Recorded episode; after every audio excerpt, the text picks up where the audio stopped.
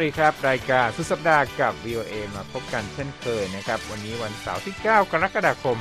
พุทธศักราช 2565 ตามเวลาประเทศไทย ซึ่งมีผมรัตพลอ่อนสนิท และคุณทรงพระสุภาผลร่วมกันดำเนินรายการวันนี้นะครับ วันนี้เราจะใช้เวลารายการของเราคุยถึงเหตุการณ์ที่เกิดขึ้นที่ญี่ปุ่นนะครับ การลอบสังหารอดีตนายกรัฐมนตรีชินโซอาเบะ และปฏิกิริยาจากนานาชาติรวมทั้งมรดกทางการเมืองของอดีตผู้นำญี่ปุ่นคนนี้อีลอนมัสล้มแผนซื้อ Twitter เรามีรายงานเรื่องนี้เช่นกันนะครับ และอัปเดตนะครับจากเวทีการประชุม G20 ของรัฐมนตรีต่างประเทศที่บาหลี รวมทั้งประธานาธิบดีไบเดนนั้นออกคำสั่งฝ่ายบริหารขยายโอกาสบริการทำแท้งให้กับสตรี และเรื่องราวท้ายรายการวันนี้นะครับ เป็นเรื่องราวของ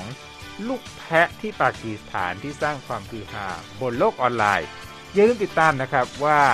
ทำไมถึงดังบนโลกออนไลน์ได้ครับ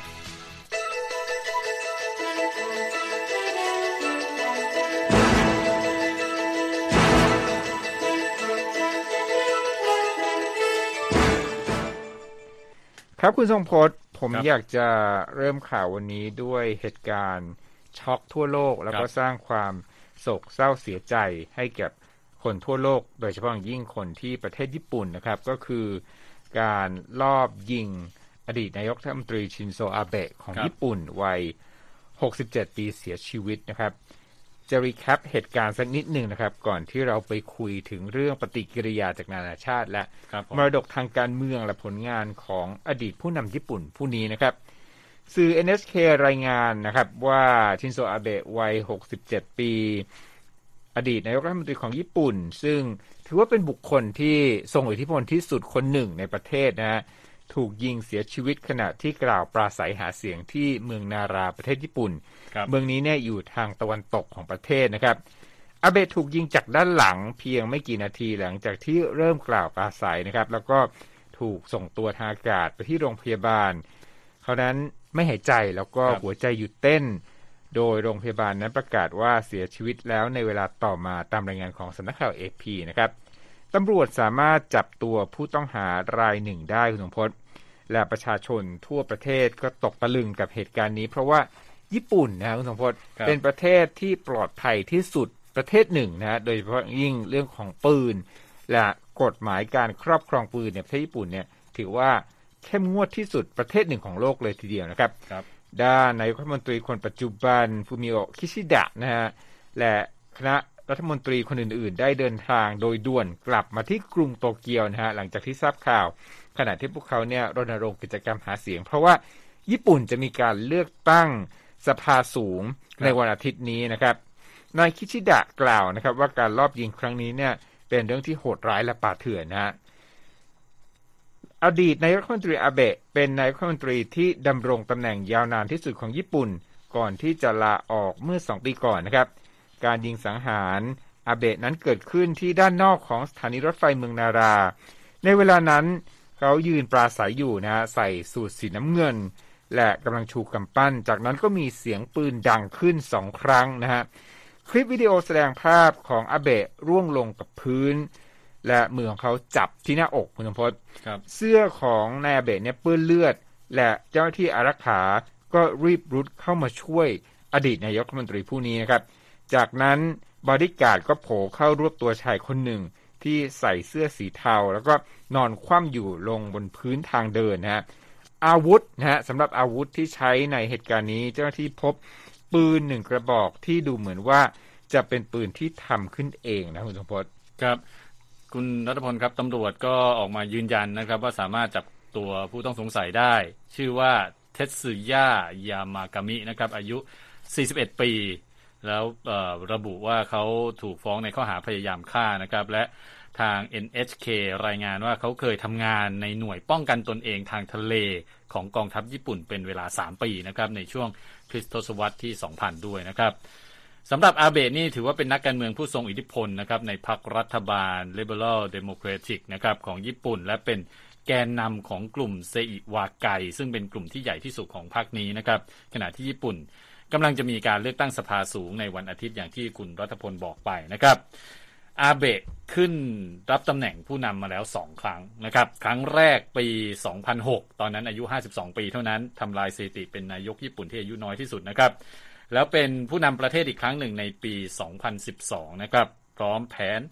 ฟื้นพลังทางเศรษฐกิจของประเทศผ่านนโยบายใช้จ่ายภาครัฐ ปฏิรูปเชิงโครงสร้าง และอัตราดอกเบี้ยที่เอื้ออำนวยต่อการ เติบโตทางเศรษฐกิจทำให้เกิดคำติดปากในตอนนั้นว่า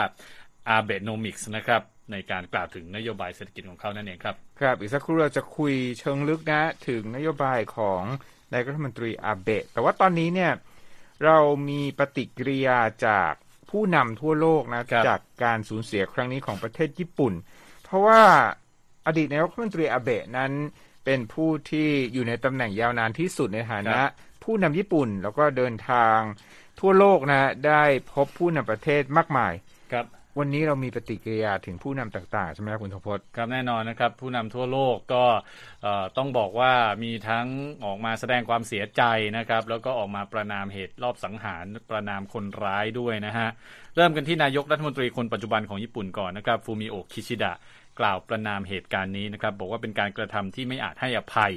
พร้อมยืนยันว่าการเลือกตั้งสมาชิกวุฒิสภาญี่ปุ่นในวันอาทิตย์จะดำเนินต่อไป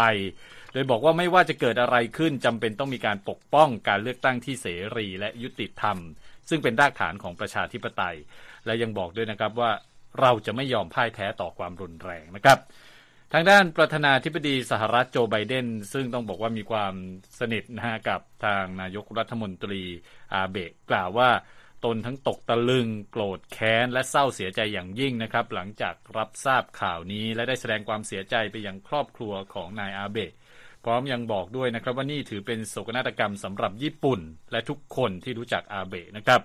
ผู้นำสหรัฐบอกด้วยว่าวิสัยทัศน์ของอาเบะว่าด้วยนโยบายอินโดแปซิฟิกที่เสรีและเปิดกว้างจะดำเนินต่อไปนะครับ และไม่เชื่อว่าการลอบสังหารครั้งนี้จะส่งผลกระทบต่อความมั่นคงและเอกภาพของญี่ปุ่น ในวันศุกร์นะครับ คุณรัตพลทางประธานาธิบดีไบเดนเดินทางไปที่สถานทูตญี่ปุ่น ในกรุงวอชิงตันนะครับ เพื่อลงนามในสมุดไว้อาลัยให้กับนายอาเบะด้วย ทางด้านสมเด็จพระราชินีนาถเอลิซาเบธที่สองแห่งอังกฤษนะครับ ทรงมีแถลงการว่าพระองค์ยังทรงจดจำช่วงเวลาที่นายกรัฐมนตรีอาเบะและภรรยาเข้าเฝ้าระหว่างการเยือนอังกฤษเมื่อปี คศ 2016 และตรัสว่าความรักที่อาเบะมีต่อประเทศญี่ปุ่น และความปรารถนาของเขาในการกระชับความสัมพันธ์กับสหราชอาณาจักรนั้น ชัดเจนอย่างยิ่งนะครับส่วนผู้นำอังกฤษ ตุรกี สิงคโปร์ ฝรั่งเศส และสเปนก็ต่างกล่าวประนามการลอบสังหารครั้งนี้ ขณะที่กระทรวงการต่างประเทศอิหร่านระบุนะครับว่าเป็นการกระทำของผู้ก่อการร้าย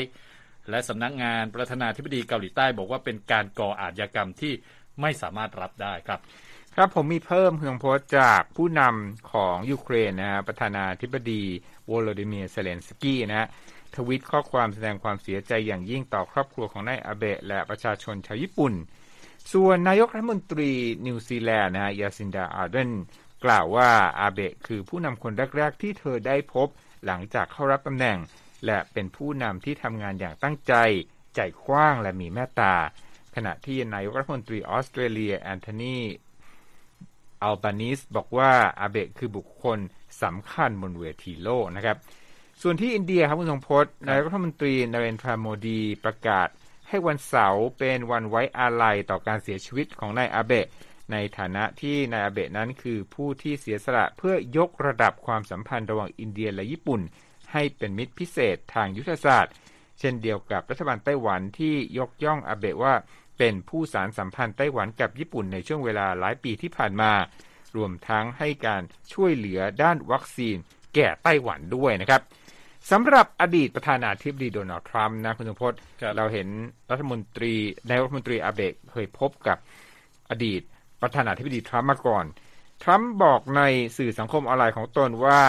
เป็นข่าวร้ายของโลกอย่างแท้จริงนะฮะพ ร้อมแสดงความหวังว่าฆาตกรต้องเผชิญกับการลงโทษอย่างรุนแรงโดยทันที ที่น่าสนใจอีกด้านหนึ่งนะก็คือปฏิกิริยาจากจีนนะฮะซึ่งถือว่าเป็นประเทศคู่แข่งขันที่สำคัญของญี่ปุ่น ตั้งแต่สงครามโลกครั้งที่สองนะค่อนข้างจะแตกต่างจากประเทศอื่นนะเมื่อชาวจีนจำนวนไม่น้อยนะออกมาแสดงความคิดเห็นบนสื่อออนไลน์ในลักษณะเยาะเย้ยล้อเลียน หรือแม้แต่ยินดีต่อเหตุการณ์ที่เกิดขึ้นนะฮะ ถึงแม้ความเห็นของโลกออนไลน์ดังกล่าวจะไม่ได้สะท้อนถึงทัศนคติของชาวจีนส่วนใหญ่ที่มีต่ออดีตผู้นำญี่ปุ่นผู้นี้ แต่ก็อาจจะแสดงถึงนโยบายโฆษณาชวนเชื่อของรัฐบาลจีน ที่พยายามต่อต้าน นักการเมืองแนวคิดอนุรักษ์นิยมของญี่ปุ่น ซึ่งปฏิเสธว่ากองทัพญี่ปุ่นนั้น ได้กระทำโหดร้ายป่าเถื่อนต่อชาวจีนในช่วงสงครามโลกครั้งที่สองนะครับ อย่างไรก็ตามนะครับที่สำคัญ กระทรวงต่างประเทศของจีนก็ได้ออกมาแสดงความเสียใจต่อครอบครัวของนายอาเบะ พร้อมชี้ว่าการลอบสังหารครั้งนี้ไม่ได้ถูกโยงกับความสัมพันธ์ระหว่างสองประเทศแต่อย่างใดนะครับ ครับคุณทรงพจน์อย่างที่เราเกริ่นมาในช่วงต้นรายการนะครับว่า อดีตผู้นำญี่ปุ่นคนนี้ซึ่งอยู่ในตำแหน่งยาวนานเนี่ยได้มีมรดกทางการเมืองที่สำคัญใช่ไหมครับ คือชินโซอาเบะเนี่ยนะครับ เติบโตแล้วก็ถูกฟูมฟักขึ้นมาจากตระกูลการเมืองของญี่ปุ่นนะครับเป็นนายกรัฐมนตรีที่อยู่ในตำแหน่งยาวนานที่สุดของญี่ปุ่นด้วย อาจจะกล่าวได้นะครับว่านโยบายของอาเบะเรื่องการแก้รัฐธรรมนูญ ซึ่งเป็นมรดกมาจากสงครามโลกครั้งที่สองทำให้เขาเป็นนักการเมืองที่สร้างการแบ่งขั้วแล้วก็มีความซับซ้อนมากที่สุดในการเมืองยุคปัจจุบันของญี่ปุ่นนะครับ อาเบะซึ่งเสียชีวิตในวันศุกร์หลังถูกลอบสังหาร เคยสร้างความไม่พอใจให้กับฝ่ายเสรีนิยมของประเทศนะครับ รวมถึงสร้างความโกรธเคืองต่อเหยื่อของสงครามโลกครั้งที่สองในเอเชียด้วย ที่เป็นเช่นนั้นก็เพราะเขามีมุมมองที่เรียกว่าสายเหี่ยวนะครับ คุณรัฐพลครับในการปฏิรูปกองทัพ และก็จุดยืนที่ว่าญี่ปุ่นถูกตัดสินอย่างไม่เป็นธรรมในประวัติศาสตร์ดังกล่าว ขณะเดียวกันเขาสร้างแรงขับเคลื่อนเพื่อฟื้นพลังทางเศรษฐกิจของประเทศนะครับและก็พยายามทำให้ญี่ปุ่นนั้นมีบทบาทแข็งขันมากขึ้นในเอเชีย ตอนที่เขาลาออกจากตำแหน่งนายกรัฐมนตรีเมื่อสองปีก่อนด้วยเหตุผลด้านสุขภาพนั้น เขาถูกมองว่าเป็นสัญญลักษณ์ของการเมืองที่มีเสถียรภาพในญี่ปุ่น ซึ่งไม่ค่อยเกิดขึ้นบ่อยนัก ซึ่งเราก็คงจะได้เห็นกันมาในช่วงที่ผ่านมาครับ ครับผมมีความเห็นจากนักวิชาการในเรื่องนี้นะครับเดวิดเฮเลนีนักรัฐศาสตร์จากมหาวิทยาลัยวาเซดะ บอกนะครับว่านายอาเบะนั้นเป็นบุคคลทางการเมืองที่ยืนตระงานอย่างโดดเด่นที่สุดของญี่ปุ่น ในช่วง 20 ปีที่ผ่านมาเลยก็ว่าได้นะครับ โดยนักวิชาการผู้นี้บอกว่าเขาต้องการให้ญี่ปุ่นนั้นได้รับการเคารพบนเวทีโลกอย่างที่เขาเห็นว่าควรค่าต่อญี่ปุ่น และไม่ต้องการให้ญี่ปุ่นต้องขอโทษอยู่ตลอดเวลากับสิ่งที่เกิดขึ้นในช่วงสงครามโลกครั้งที่สองนะครับอาจารย์ผู้นี้บอกด้วยนะครับว่านายอาเบะนั้นเชื่อว่าประเทศอื่นๆ ควรให้ความสนใจและคนญี่ปุ่นก็ควรจะภาคภูมิใจต่อ ประวัติของประเทศหลังสงครามโลกครั้งที่สองในเรื่องความเจริญเติบโตทางเศรษฐกิจ เรื่องสันติภาพในประเทศแล้วก็ความร่วมมือที่ญี่ปุ่นนั้น มีกับประเทศต่างๆ ในโลกนะครับ อดีตผู้นำญี่ปุ่นผู้นี้เนี่ยเป็นผู้ที่ ชื่นชอบ เป็นผู้ที่นิยมของครับนักการเมืองสายอนุรักษ์นิยมของญี่ปุ่นจำนวนมากนะครับ แต่ก็ถูกมองในแง่ลบจากฝ่ายเสรีนิยมนะครับ ในบรรดานโยบายต่างๆ ไม่มีนโยบายเลยใดเลยที่สร้างความแตกแยกเท่ากับความพยายามที่จะแก้รัฐธรรมนูญนะฮะซึ่งพื้นฐานของรัฐธรรมนูญญี่ปุ่นนี่ก็คือปฏิเสธแล้วก็ต่อต้านสงครามนะฮะครับแผนแก้รัฐธรรมนูญของอาเบะนั้นไม่ประสบความสำเร็จ และแนวทางชาตินิยม เข้มอย่างรุนแรง สายของเขาเนี่ยทำให้จีนแล้วก็เกาหลีไม่พอใจ เพราะว่าต่างก็เป็นเหยื่อของญี่ปุ่นในช่วงสงครามโลกครั้งที่สองนะครับ และความพยายามผลักดันนี้ของอาเบะก็ยึดโยงกับประวัติส่วนตัวของเขานะครับ เมื่อตอนต้นคุณสมบัติบอกว่าอาเบะเนี่ยเติบโตในครอบครัวการเมืองนะใช่คุณตาของอาเบะก็คืออดีตนายกรัฐมนตรีญี่ปุ่น โนบุสุเกะคิชิ คิชินะครับ ซึ่งเป็นผู้ที่เกลียดชังรัฐธรรมนูญของญี่ปุ่นที่ร่างโดยสหรัฐ และถูกนำมาใช้ช่วงหลังสงครามโลกครั้งที่สองแล้วทำให้ญี่ปุ่นเนี่ยดูเหมือนว่าจะอยู่ภายใต้กรอบปฏิบัติ แล้วก็ค่านิยมของโลกตะวันตกนะฮะและนายอาเบะก็มีมุมมองเช่นนี้คล้ายกับคุณตาของเขานะครับ โดยมองว่ารัฐธรรมนูญปี 1947 นั้น เป็นสัญลักษณ์ของสิ่งที่เขาคิดว่าไม่ยุติธรรมต่อญี่ปุ่นคุณสมพศครับ ตอนนี้เนี่ยญี่ปุ่น ได้พัฒนามาหลายทศวรรษนะแล้วก็มีอาวุธที่ทันสมัย แต่ว่ารัฐธรรมนูญก็ยังห้ามไม่ให้ญี่ปุ่นนั้นใช้กองกำลังทหารในความขัดแย้งต่างประเทศ แล้วก็ป้องกันตนเองได้อย่างจำกัดนะครับอาเบะมักใช้วาทะทางการเมืองที่จะสร้างภาพลักษณ์ว่าญี่ปุ่นนั้นเป็นประเทศปกติธรรมดา เป็นประเทศที่สวยงาม และมีกองทัพที่แข็งแกร่งนะฮะเรื่องนี้เนี่ยน่าสนใจมากตรงที่ประชาชนของญี่ปุ่นจำนวนมาก ยังคงคิดว่ารัฐธรรมนูญที่รักสงบนั้นเป็นครับสิ่งที่ควรจะสนับสนุนดังนั้นเนี่ยภายในพักของอาเบะเองเนี่ยก็มีความเห็นแตกต่างในเรื่องนี้เช่นกันนะทำให้เขาขับเคลื่อนนโยบายดังกล่าวเนี่ยไม่ค่อยจะประสบความสำเร็จเท่าไหร่นะครับ รัฐบาลกรุงวอชิงตันของสหรัฐเองก็ชื่นชมอดีตนายกรัฐมนตรีอาเบะนะฮะว่าเป็นผู้สร้างความแข็งแกร่งให้กับสหรัฐและญี่ปุ่นนะฮะแล้วก็ หนทางนี้เนี่ยความสัมพันธ์ที่แน่นแฟ้นมากขึ้นระหว่างสหรัฐและญี่ปุ่น ก็เป็นส่วนหนึ่งที่ช่วยเพิ่มศักยภาพทางกลาโหมของญี่ปุ่น อย่างที่นายกรัฐมนตรีอาเบะต้องการด้วยนะฮะตอนนี้ในญี่ปุ่นมีทหารอเมริกันประจำการอยู่หลายหมื่นคนนะคุณสมพศห้าหมื่นคน แล้วก็เป็นกำลังสำคัญในการรักษาดุลยภาพของอำนาจ ท่ามกลางความตึงเครียดที่มีเพิ่มขึ้นกับจีนแล้วก็เกาหลีเหนือนะฮะตอนนี้เนี่ย ตอนที่อาเบะขึ้นรับตำแหน่งผู้นำนะปี 2006 อายุ 52 เองนะฮะแล้วก็เป็นนายกที่อายุน้อยที่สุด และตอนเสียชีวิตนะฮะรวมแล้วในช่วงที่รักษาตำแหน่งนายกรัฐมนตรีเนี่ยเป็นผู้ที่มีตำแหน่งนายกรัฐมนตรียาวนานที่สุดของญี่ปุ่นนะฮะแซงหน้านายไอซากุซาโตะซึ่งก็เป็นญาติของอาเบะเช่นกัน อดีตนายกรัฐมนตรีซาโตะนั้นดำรงตำแหน่งผู้นำประเทศ 2,798 วันนะ ช่วงคศ 1964 ถึง 1972 ครับคุณสงพจน์ครับ ครับนั่นก็เป็นเรื่องราวที่เราใช้เวลาอย่างเต็มที่นะครับ กับเหตุการณ์ที่เกิดขึ้นในญี่ปุ่น ตอนนี้มีข่าวอัปเดตที่สำคัญอีกข่าวหนึ่งคุณสมพศจากองค์การธุรกิจนะครับคาราคาซังมานานนะแผนที่จะซื้อกิจการ Twitter ของอีลอน มัสในวันศุกร์นะครับ ทีมทนายของอีลอน มัสก็ออกจดหมายที่ยื่นต่อทางการสหรัฐบอกว่าจะล้มเลิกแผนดังกล่าว ที่จะซื้อ Twitter มูลค่า 44,000 ล้านดอลลาร์นะฮะ เหตุผลก็บอกว่า Twitter นั้นไม่สามารถส่งข้อมูลเรื่องบัญชีปลอมและบัญชีสแปม ซึ่งทางฝ่ายอีลอน มัสก์ซึ่งเป็นบุคคลที่ร่ำรวยที่สุดในโลกเนี่ยบอกว่าข้อมูลนี้สำคัญต่อการประเมินผลการดำเนินงานของบริษัทนะฮะ ทาง Twitter ผมเห็น headline ก่อนเข้ารายการวันนี้ว่าก็จะดำเนินการทางกฎหมาย เพราะฉะนั้นเรื่องนี้เนี่ยคงจะเป็นมหากาพย์ทางกฎหมาย การต่อสู้ระหว่างมหาเศรษฐีเบอร์หนึ่งของโลก และสื่อโซเชียลมีเดียที่มีอิทธิพลอย่างสูงในโลกอินเทอร์เน็ตนะครับเอาละครับคุณผู้ฟังกำลังติดตามรายการสุดสัปดาห์กับ VOA นะครับวันนี้ผมและคุณทรงพจน์ดำเนินรายการแล้วท่านสามารถเข้าไปฟังและอ่านข่าวของเราได้ที่เว็บไซต์ VOA Thai com นะครับ และติดตามเราได้ที่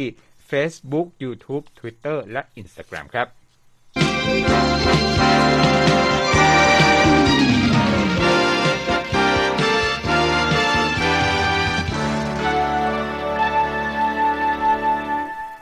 ครับโหนี้เพิ่งจะถึงข่าว G20 นะ หลายคนติดตามความเคลื่อนไหวของการประชุมนี้ ซึ่งเป็นการประชุมระดับรัฐมนตรีต่างประเทศคุณหลวงพจน์ เกิดขึ้นที่บาหลีประเทศอินโดนีเซียไม่ไกลจากตังเมืองไทยนะครับ โดยสรุปแล้วเนี่ยการประชุมระดับรัฐมนตรีต่างประเทศในวันศุกร์นั้น ไม่สามารถหาข้อตกลงในประเด็นเรื่องสงครามยูเครนได้นะและรวมถึงเรื่องของการรับมือผลกระทบจากสงคราม ต่อโลกก็ยังไม่สามารถหาข้อตกลงกันได้ ไม่มีการถ่ายรูปร่วมกัน ไม่มีการออกเอกสารร่วมนะฮะแล้วก็บรรยากาศเนี่ยค่อนข้างจะตึงๆนะฮะ รัฐมนตรีต่างประเทศสหรัฐแอนโทนีบลิงเคนและรัฐมนตรีต่างประเทศรัสเซียเซอร์เกย์ลาฟรอฟอยู่ในห้องประชุมเดียวกันเป็นครั้งแรกนะฮะที่ G20 นี้ที่บาหลี หลังจากที่เกิดสงครามยูเครน แต่ว่าทั้งสองฝ่ายนั้นมีท่าทีที่เพิกเฉยต่อกันคุณทรงพจน์แหล่งข่าวทางการทูตจากตะวันตกรายหนึ่งระบุนะครับว่า รัฐมนตรีลาฟรอฟของรัสเซียนั้นเดินออกจากห้องประชุมอย่างน้อยสองครั้ง ซึ่งก็คือตอนที่รัฐมนตรีต่างประเทศเยอรมนีนั้น กล่าวเปิดประชุม และก่อนที่รัฐมนตรีต่างประเทศยูเครนจะร่วมประชุมออนไลน์นั่นเองนะฮะการประชุมครั้งนี้เริ่มขึ้นไม่กี่ชั่วโมงหลังจากที่นายบริสจอนสันนายกรัฐมนตรีอังกฤษประกาศลาออกจากตำแหน่งท่ามกลางข่าวอื้อฉาวทางการเมืองและแรงกดดันทางการเมือง แล้วก็ข่าวอดีตนายกรัฐมนตรีชินโซอาเบะที่ถูกลอบยิงสังหารเสียชีวิต ก็เป็นสองข่าวที่สั่นสะเทือนวงการการเมืองโลกนะฮะแล้วก็ทั้งสองคนเนี่ยต่างก็เคยร่วมการประชุม G20 อยู่หลายโอกาสเช่นเดียวกันนะครับเอาละครับอยากจะมาที่อเมริกากันบ้างคุณสมพศมมีความคืบหน้านะฮะเกี่ยวข้องกับการออกคำสั่งฝ่ายบริหารของประธานาธิบดีไบเดนเพื่อที่จะขยายการเข้าถึงของสตรีในเรื่องการทำแท้งใช่ไหมครับ ครับคุณรัฐพล ต้องบอกว่าข่าวโลกสัปดาห์ที่ผ่านมานี่แน่นจริง ๆ เลยนะไม่ว่าจะเป็นเรื่องของอการประกาศลาออกของบอริสจอห์นสันนะครับแล้วก็การลอบสังหารชินโซอาเบะนะฮะทำให้เรื่องราวข่าวเกี่ยวกับกฎหมายการคว่ำคำตัดสิน Roe v. Wadeของศาลสูงสหรัฐเนี่ยค่อนข้างที่จะไม่ไม่ถูกพูดถึงมากนัก แต่ว่าวันนี้ครับประธานาธิบดีโจไบเดนลงนามในคำสั่งฝ่ายบริหารนะครับ เพื่อที่จะปกป้อง สิทธิ์ของสตรีอเมริกันในการเข้าถึงบริการทำแท้งและคุมกำเนิดนะครับ หลังจากที่ศาลสูงสหรัฐมีคำสั่งคว่ำคำตัดสิน Roe v. Wade ที่ยอมรับการทำแท้งอย่างถูกต้องตามกฎหมายเมื่อเดือนที่แล้วนั่นเองนะครับ ก็ถือว่าเป็นการคว่ำคำตัดสินที่ให้สิทธิ์ของสตรีอเมริกันในการทำแท้งในช่วงเกือบ 50 ปีที่ผ่านมานะครับ แล้วก็ก่อให้เกิดเสียงประท้วงก่อให้เกิดการต่อต้านมากมายนะครับ ประธานาธิบดีไบเดนออกมาประณามคำตัดสินของศาลสูงนะครับ แล้วก็ช่วงหลายวันที่ผ่านมาก็ถูกแรงกดดันอย่างต่อเนื่องจากผู้สนับสนุนพรรคเดโมแครตนะครับ โดยเฉพาะกลุ่มหัวก้าวหน้าที่ให้ตอบโต้ต่อคำตัดสินของศาลสูงดังกล่าวนะครับ ก็นำมาซึ่งการลงนามคำสั่งฝ่ายบริหารฉบับใหม่นี้ โดยประธานาธิบดีไบเดนสั่งการให้กระทรวงสาธารณสุข และบริการประชาชนนะครับ เพิ่มการปกป้องและขยายการเข้าถึงบริการทำแท้งอย่างถูกต้องตามกฎหมาย ซึ่งได้รับรองจากสำนักงงานอาหารและยาของสหรัฐแล้วด้วยนะครับ นอกจากนี้ประธานาธิบดีไบเดนจะขยายการเข้าถึงบริการทางการแพทย์ฉุกเฉิน การวางแผนครอบครัว การคุมกำเนิด รวมถึงการใช้ห่วงอนามัยให้กับสตรีอเมริกันด้วยแถลงการของทำเนียบขาวบอกไว้อย่างนี้นะครับคุณรัฐพล บอกว่าที่ปรึกษาด้านกฎหมายของรัฐบาลกลางสหรัฐ จะเข้าแทรกแซงการทำงานของอายการในระดับรัฐ หรือองค์กรต่างๆ เพื่อให้จัดหาความช่วยเหลือด้านกฎหมาย ให้แก่ผู้ที่ต้องการทำแท้งด้วย หรือผู้ที่ให้บริการทำแท้ง ซึ่งอาจรวมถึงการปกป้องสิทธิ์ในการเดินทางไปทำแท้ง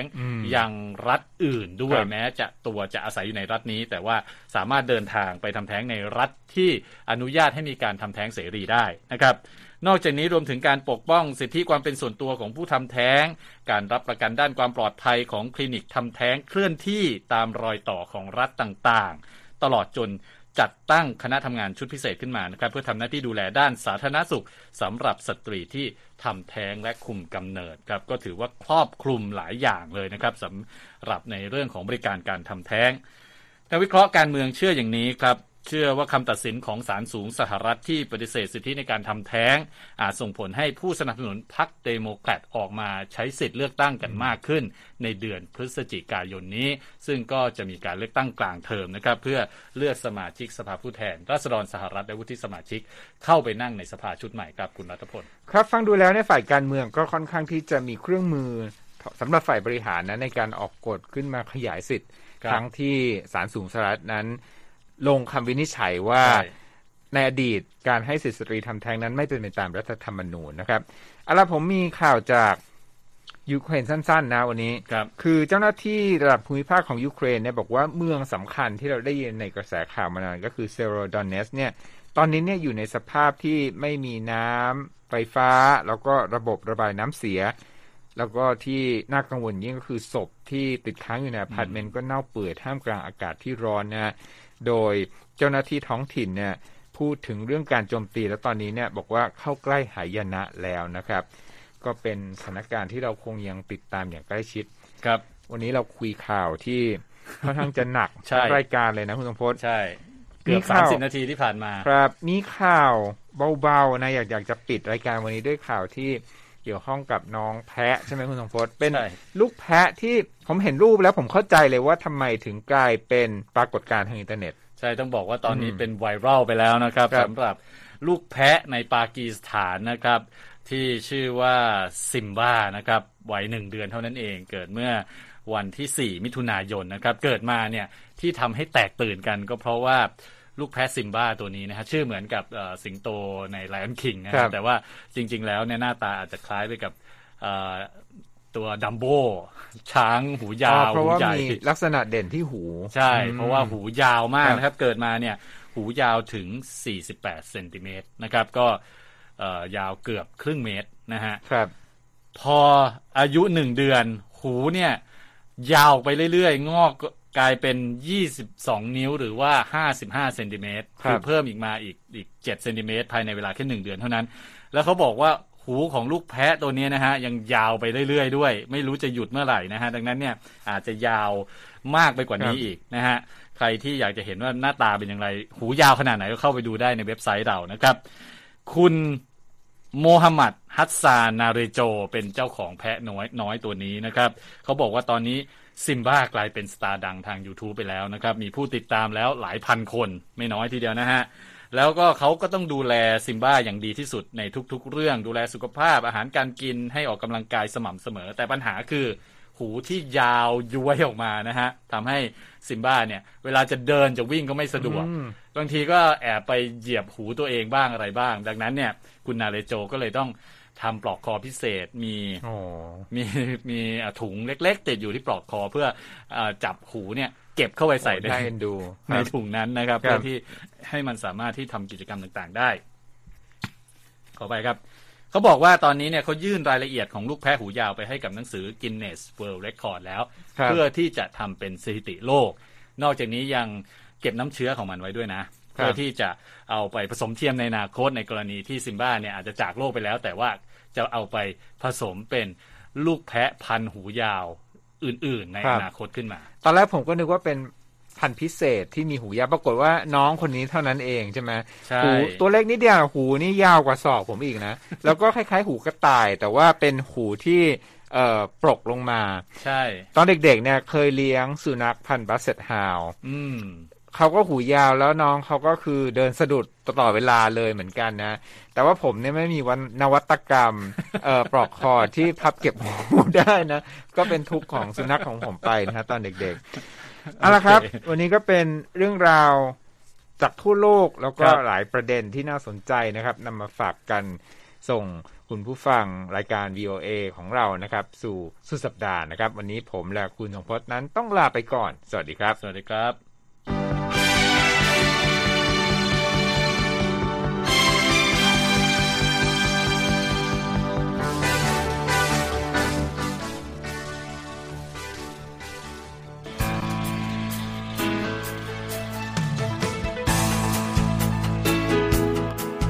ครับ และที่จบไปก็คือรายการจาก Voice of อเมริกาภาคภาษาไทย หากคุณผู้ฟังต้องการฟังรายการในวันนี้อีกครั้ง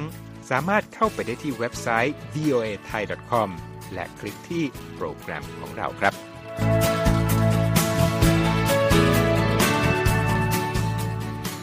และถ้ามีเวลาว่างเสาร์อาทิตย์ อย่าลืมแวะมาฟังสุดสัปดาห์กับ VOA เช้าวันเสาร์ซึ่งเราจะมีคุยกันบันเทิงสำหรับหนังใหม่ประจำสัปดาห์ กับภาษาอังกฤษสำนวนอเมริกันทุกเช้าวันอาทิตย์ตามเวลาในประเทศไทย ติดตามฟังย้อนหลังได้จากเว็บไซต์ของเราเช่นกันครับ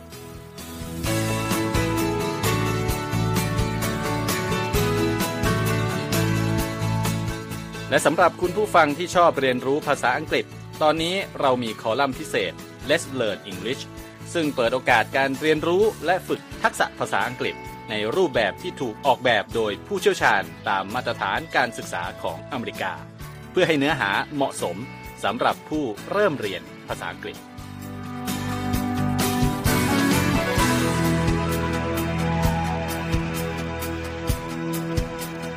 ครับเรายังมีวิดีโอที่จัดทำขึ้นเป็นพิเศษ สะท้อนเรื่องราวหลากหลาย ตั้งแต่ชีวิตคนไทยในสหรัฐ ไปจนถึงเหตุการณ์สำคัญต่างๆ ที่เกิดขึ้นในอเมริกา มาเสนอเป็นประจำ ซึ่งติดตามได้ทั้งทางเว็บไซต์ voa thai com Facebook และ YouTube voa thai ครับ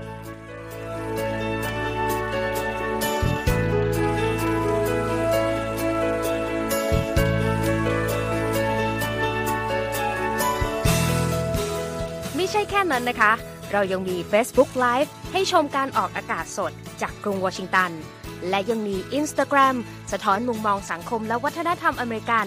บอกเล่าเรื่องราวที่น่าสนใจผ่านภาพถ่ายจากทั่วทุกมุมโลก ให้แฟนรายการได้ follow กันด้วยค่ะ